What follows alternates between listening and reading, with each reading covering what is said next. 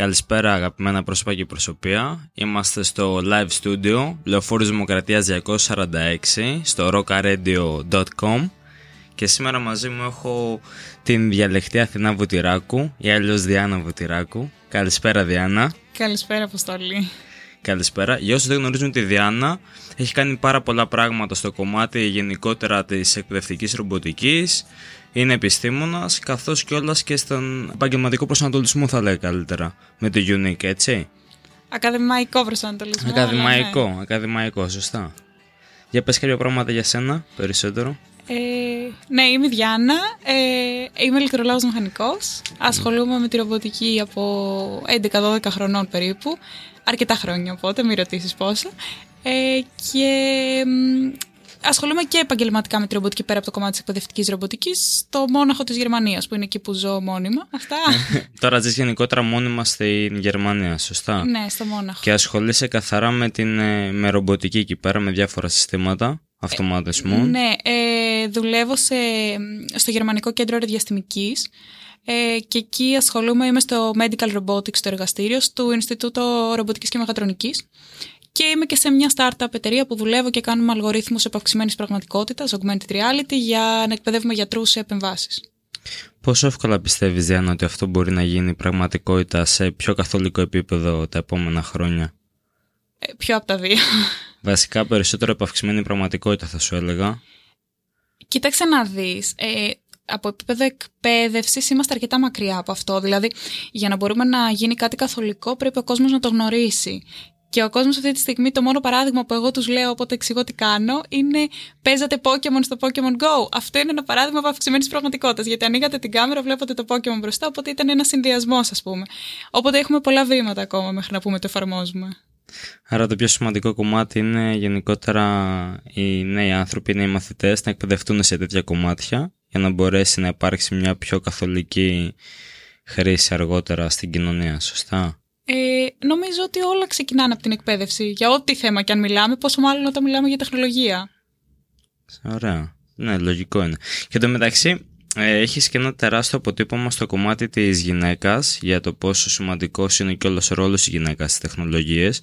Οπότε θα θέλεις να πεις κάποια πράγματα σχετικά με αυτό δηλαδή ε, πώς μπορεί να αλλάξει περισσότερο η δυναμική και σε ομάδες και όλους που βλέπουμε μεταξύ γυναίκας και, και αντρών. Δηλαδή πώς θα μπορέσει να υπάρξει μια μεγαλύτερη ισορροπία σε αυτό το κομμάτι ε, καταρχάς, να είμαστε ρεαλιστές στους δικούς μας κλάδους, τους STEM κλάδους, ε, έχουμε υποεκπρο, υποεκπροσώπηση των γυναικών. Και ακόμα και αν αυξάνουμε τα ποσοστά των γυναικών που σπουδάζουν σχετικούς κλάδους, ακόμα ε, είμαστε, έχουμε τεράστιο χάσμα στις γυναίκες που εργάζονται σε αυτούς τους κλάδους.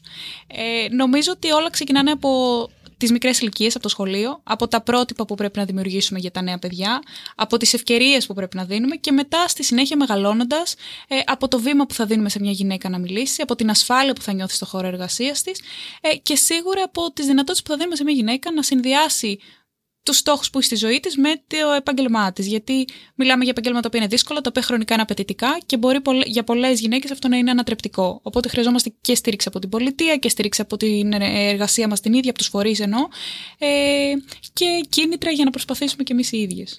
Ναι, λογικό είναι. Έτσι όπως το τοποθετείς κιόλας, η αλήθεια είναι ότι πρέπει να ξεκινήσεις από την εκπαίδευση να αρχίσουμε δηλαδή να δούμε και περισσότερα κίνητρα στις κοπέλες να ασχοληθούν με κλάδους μηχανη, μηχανικής βασικά περισσότερο. Δηλαδή είτε με το Πολυτεχνείο είτε γενικότερα και σε άλλες σχολές σε πανεπιστήμια που έχουμε να ασχοληθούν. Και μετά κιόλας και αυτοί που είναι στο HR κομμάτι να μπορέσουν να δώσουν παραπάνω ευκαιρίες σε γυναίκες ώστε να ενταχθούν σε μια ομάδα που μπορεί να είναι το μεγαλύτερο μέρος από άντρες αυτή τη στιγμή που και κατά ψέματα στην αγορά αυτό ισχύει αυτή τη στιγμή. Δηλαδή βλέπω και από τη δικιά μου ομάδα που είμαστε μόνο άντρες. 10 άντρες, 10 μέλη. Ε, και να υπάρξει μια ισορροπία. Γιατί γενικότερα πιστεύω ότι όταν υπάρχει μια διαφορά, μια ισορροπία γενικότερα στο κομμάτι του φίλου, ε, μπορείς να βρεις μια καλύτερη δημιουργικότητα μέσα σε μια ομάδα. Ε, Καταρχάς, όταν έχουμε μία υποεκπροσώπηση οπουδήποτε και να είναι, ακούγονται μισές ιδέες, ακούγονται μισές πλευρές. Όταν μιλάμε δε για παραγωγή τεχνολογίας και όχι για κατανάλωση, ε, είναι σαν να αποκλεί τα προβλήματα του μισού μέρους του πληθυσμού. Γιατί εγώ είμαι υπέρ του ότι οι τεχνολογίες πάντοτε πρέπει να λειτουργούν για να λύνουν ένα κοινωνικό πρόβλημα, για υπέρ του συνόλου. είναι σαν να πας να λύσεις ένα πρόβλημα και να μην ρωτάς το μισό μέρος του προβλήματος τι χρειάζεται. Οπότε δεν μπορεί να σου λείπει μια γυναίκα από όλη αυτή την απόφαση, από όλο αυτό το, το brainstorming, αν θες, του να δημιουργήσεις κάτι. Ναι, αυτό ακριβώς είναι έτσι όπως το λες. Δηλαδή, για να μπορέσεις να δημιουργήσεις μια καλύτερη κοινωνία, πρέπει να πιάνεις και τα δύο μέρη της κοινωνίας. Όχι μόνο το 80% του ενός μέρους για να μπορέσεις να πάρεις μια απόφαση. Σίγουρα πρέπει να αλλάξουν αυτά τα κομμάτια και κοινωνικά, αλλά και εκπαιδευτικά να αλλάξουν. Θες να μας πεις κάποια πράγματα κιόλας για τη Unique, ε, πώς μπορεί και εντάσσει τους μαθητές σε όλη αυτή τη διαδικασία των πανεπιστημίων; Ε, ναι, ε, αρχικά να πω ότι τη Unique τη δημιουργήσαμε μαζί με τον Παύλο το Σίμεντι το 2016, εκεί ακόμα 20 χρονών ε, νέα παιδιά, ε, και τη δημιουργήσαμε για να λύσει ένα πολύ βασικό πρόβλημα, ότι όταν ένας μαθητής πάει να διαλέξει σχολή, στην πραγματικότητα δεν έχει καμία ενημέρωση για το τι είναι αυτό το οποίο θα πάει να σπουδάσει.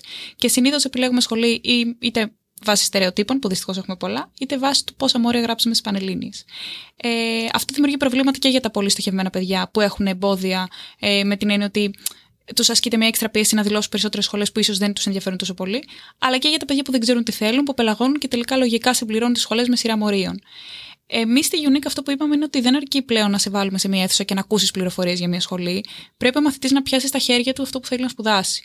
Οπότε αυτό που κάνουμε είναι ότι φέρνουμε τους μαθητές μέσα στο πανεπιστημιακό περιβάλλον, μπαίνουν στο πανεπιστήμιο, μπαίνουν στα εργαστήρια, βλέπουν πώς είναι, ζουν αυτό που λέμε φοιτητής for a day, να καταλάβουν τι είναι αυτό το οποίο θα πάνε να σπουδάσουν, ελπίζοντας ότι έτσι θα βάλουν πρωταρχικό κριτήριο το τι είναι αυτό που μου αρέσει, τι είναι αυτό που μου κεντρίζει περισσότερο το ενδιαφέρον και όχι όλα τα διάφορα υπόλοιπα στερεότυπα που θα ακούσουν την ώρα που συμπληρώνουν το μηχανογραφικό τους.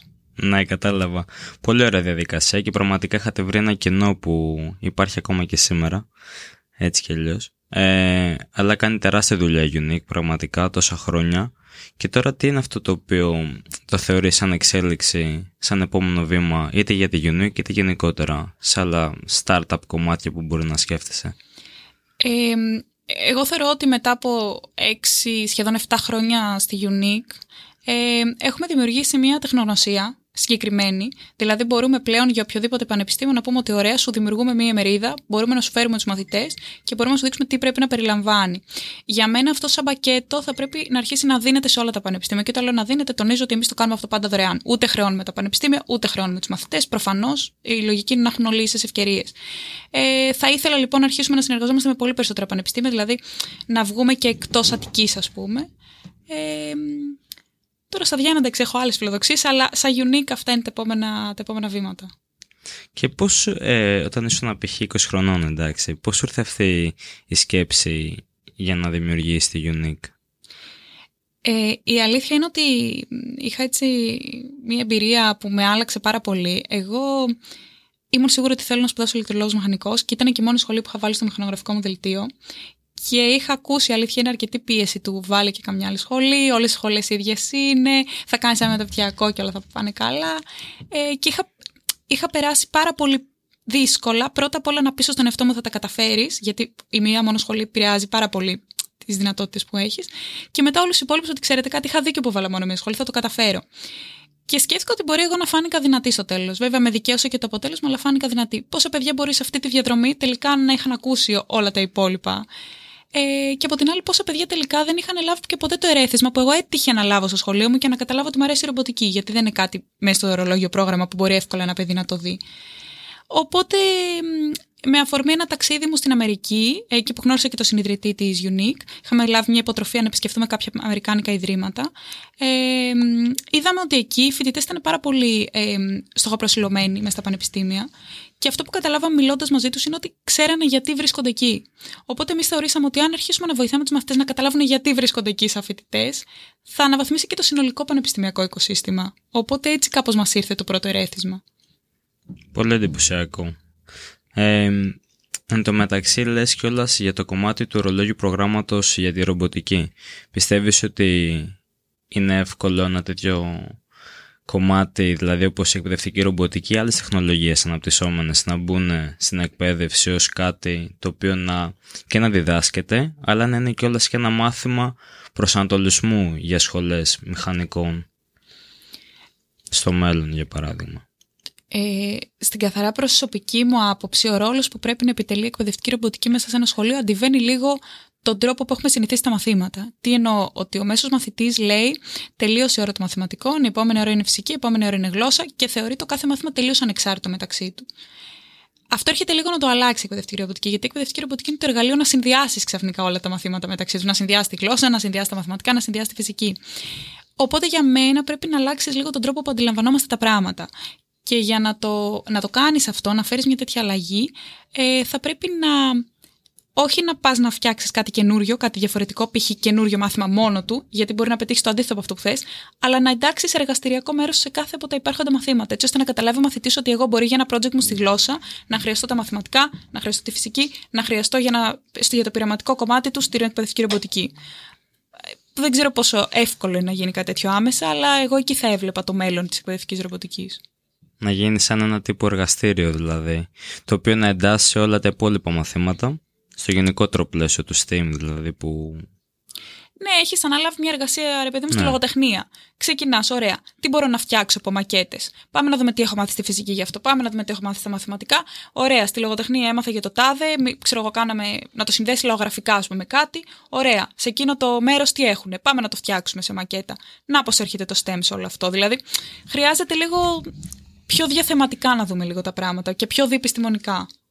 Αυτό μπορεί να δημιουργήσει το μεταξύ πάρα πολύ όμορφα project στη συνέχεια, γιατί είναι αυτό που λέμε. Βλέπουμε μια υπερδύναμη του ανθρώπου που είναι η φαντασία μετά, στο τέλος της ημέρας. Και όταν τον βάζεις να κάνει τη θεωρητική, το θεωρητικό βασικά υπόβαθρο που έχει να το μετατρέψει σε πράξη, εκεί πρέπει να σκεφτεί διάφορα κομμάτια, δημιουργεί καινούργια πλαίσια. Απλώς εντάξει, είναι δύσκολο να εντάξεις όλες τις τεχνολογίες σε ένα εργαστήριο γιατί υπάρχει ένα πρόβλημα γενικότερα με πώς ένα δημόσιο σχολείο μπορεί να πάρει εξοπλισμό αλλά θα ήταν μια πάρα πολύ ωραία ανάπτυξη των σχολείων, βασικά όχι ανάπτυξη, αναβάθμιση των σχολείων άμα δώσουν έμφαση σε τέτοια εργαστήρια και τη δημιουργία τους για κάθε σχολείο στην Ελλάδα. Ναι, και δεν είναι ανάγκη να πούμε ότι εξ αρχής δημιουργώ STEM εργαστήρια παντού. Μπορεί να ξεκινήσει λίγο-λίγο. Δηλαδή, ένα παιδί μπορεί να εισαχθεί στο STEM πραγματικά με χαρτόνια, ψαλίδια και κόλλες και στην πορεία να δει ένα kit που δεν είναι ανάγκη να είναι kit ακριβό, μπορεί να είναι κάτι φθηνό και μετά θέλω να πω ότι το ένα φέρνει το άλλο. Και είναι και που θέλουμε να στοχεύσουμε, έτσι. Αν θέλουμε να δώσουμε προτεραιότητα στο να δημιουργήσουμε στου μαθητέ δεξιότητες που είναι απαραίτητες για να ετοιμαστούν για τον αιώνα που ζούμε, ε, θα πρέπει να δώσουμε μια προτεραιότητα εκεί. Πώς να το κάνουμε; Ε, ναι, εννοείται. Ήδη έχει έρθει και όλη η τεχνητή νοημοσύνη με τόσα πράγματα που ήδη ξεκινάει και υπάρχει και όλη αυτή η φοβία ότι τι θα κάνει δουλειά στον ανθρώπου να βρούμε μεθαύριο. Οπότε, αν δημιουργήσεις αυτούς που κάνουν αρχιτεκτονική του προβλήματος στην αυριανή κοινωνία, δεν θα λείπει καμία δουλειά βασικά. Δεν θα χάσει κανείς τη δουλειά του με λίγα λόγια. Ή βασικά τα παιδιά που θα έρθουν στην κοινωνία θα μπορούν να βρουν πιο εύκολα δουλειά στο αντικείμενο γιατί θα μπορούν τουλάχιστον και να έχουν αφομοιώσει την τεχνολογία αυτή και να έχουν προσαρμοστεί μαζί της στα νέα δεδομένα. Σίγουρα. Ε, και νομίζω πρέπει να τονιστεί και κάτι. Ε, αυτή τη στιγμή καλούμαστε να επιλέξουμε ποιοι από εμάς θα είμαστε παραγωγοί ή ποιοι από εμάς θα είμαστε οι χρήστες της τεχνολογίας. Να μην έχουμε τεχνολογία στη ζωή μας δεν είναι κάτι που γίνεται με τον τρόπο που εξελίσσεται η κοινωνία γύρω μας. Και ο χρήστης και ο παραγωγός πρέπει να έχει συγκεκριμένες δεξιότητες, ψηφιακές δεξιότητες. Οπότε σε οποιαδήποτε μεριά και αν βρισκόμαστε, πρέπει να αρχίσουμε να παίρνουμε αυτά τα skills. Αλλιώς θα βρεθούμε απλά να παρακολουθούμε μια εξέλιξη και για μένα το να μην έχεις ψηφιακές δεξιότητες σήμερα μπορεί οριακά να σε αποκλείει και από δημοκρατικές διαδικασίες, γιατί θα σου λείπουν βασικές γνώσεις. Πώς να συνδεθώ σε μια πλατφόρμα, πώς να συμμετέχω, πώς να ψηφίσω κάπου. Άρα για μένα είναι απαραίτητο να προετοιμαστούμε για τις αλλαγές. Έρχονται και είναι κρίμα να τρέχουμε να τις προλάβουμε. Σίγουρα. Αυτό το μεταξύ ήταν κάτι που είχε υποθεί από το 1997 για το πόσο σημαντικό είναι ένας άνθρωπος να προσαρμόζεται, στις, όχι στη τεχνολογία, να προσαρμόζεται στην πληροφορία. Απλώς η διαφορά τώρα είναι ότι η πληροφορία ε, μπορούμε να τη μάθουμε σε τόσο γρήγορη ταχύτητα που κάνει ακόμα πιο βίαιη την προσαρμογή στην πληροφορία και πρέπει είτε να την αφομοιώσουμε, να προσαρμοστούμε σε αυτήν και να γίνουμε καλύτεροι μαζί της, είτε να μην την αφομοιώσουμε και να μην μπορούμε να ακολουθήσουμε πού πηγαίνει γενικότερα η κοινωνία. Αυτό το, είχαν, το είχε πει ο David J.T. το 1997. Πολύ παλιότερα, πριν ακόμα γενικότερα το ίντερνετ να είναι τόσο δυνατό. Πόσο μάλλον με νέες τεχνολογίες όπως αυτές που ζούμε τώρα. Εντάξει, για μένα δεν είναι μόνο το αν θα την αφομοιώσουμε ή αν θα την αφήσουμε, είναι και το ότι σε τέτοιο όγκο πληροφοριών που λαμβάνουμε είναι καλό να ξέρουμε και να έχουμε αναπτύξει και το skill να φιλτράρουμε σωστά αυτό το οποίο έρχεται μπροστά μας. Που εκεί είναι μια άλλη μεγάλη συζήτηση για το πόσο έτοιμοι είμαστε για όλο αυτό, αλλά ναι. Ακριβώς γιατί όχι μόνο έρχεται μια πληροφορία η οποία μπορεί να σε εξελίξει, αλλά έρχεται και μια πληροφορία που μπορεί να είναι και παραπληροφόρηση καμιά φορά. Οπότε θα πρέπει να έχεις εκπαιδευτεί και τόσο καλά που να μπορείς να ξεχωρίσεις τι είναι πραγματικότητα και τι όχι στο τέλος της ημέρας. Και να μην τα πιστεύεις όλα.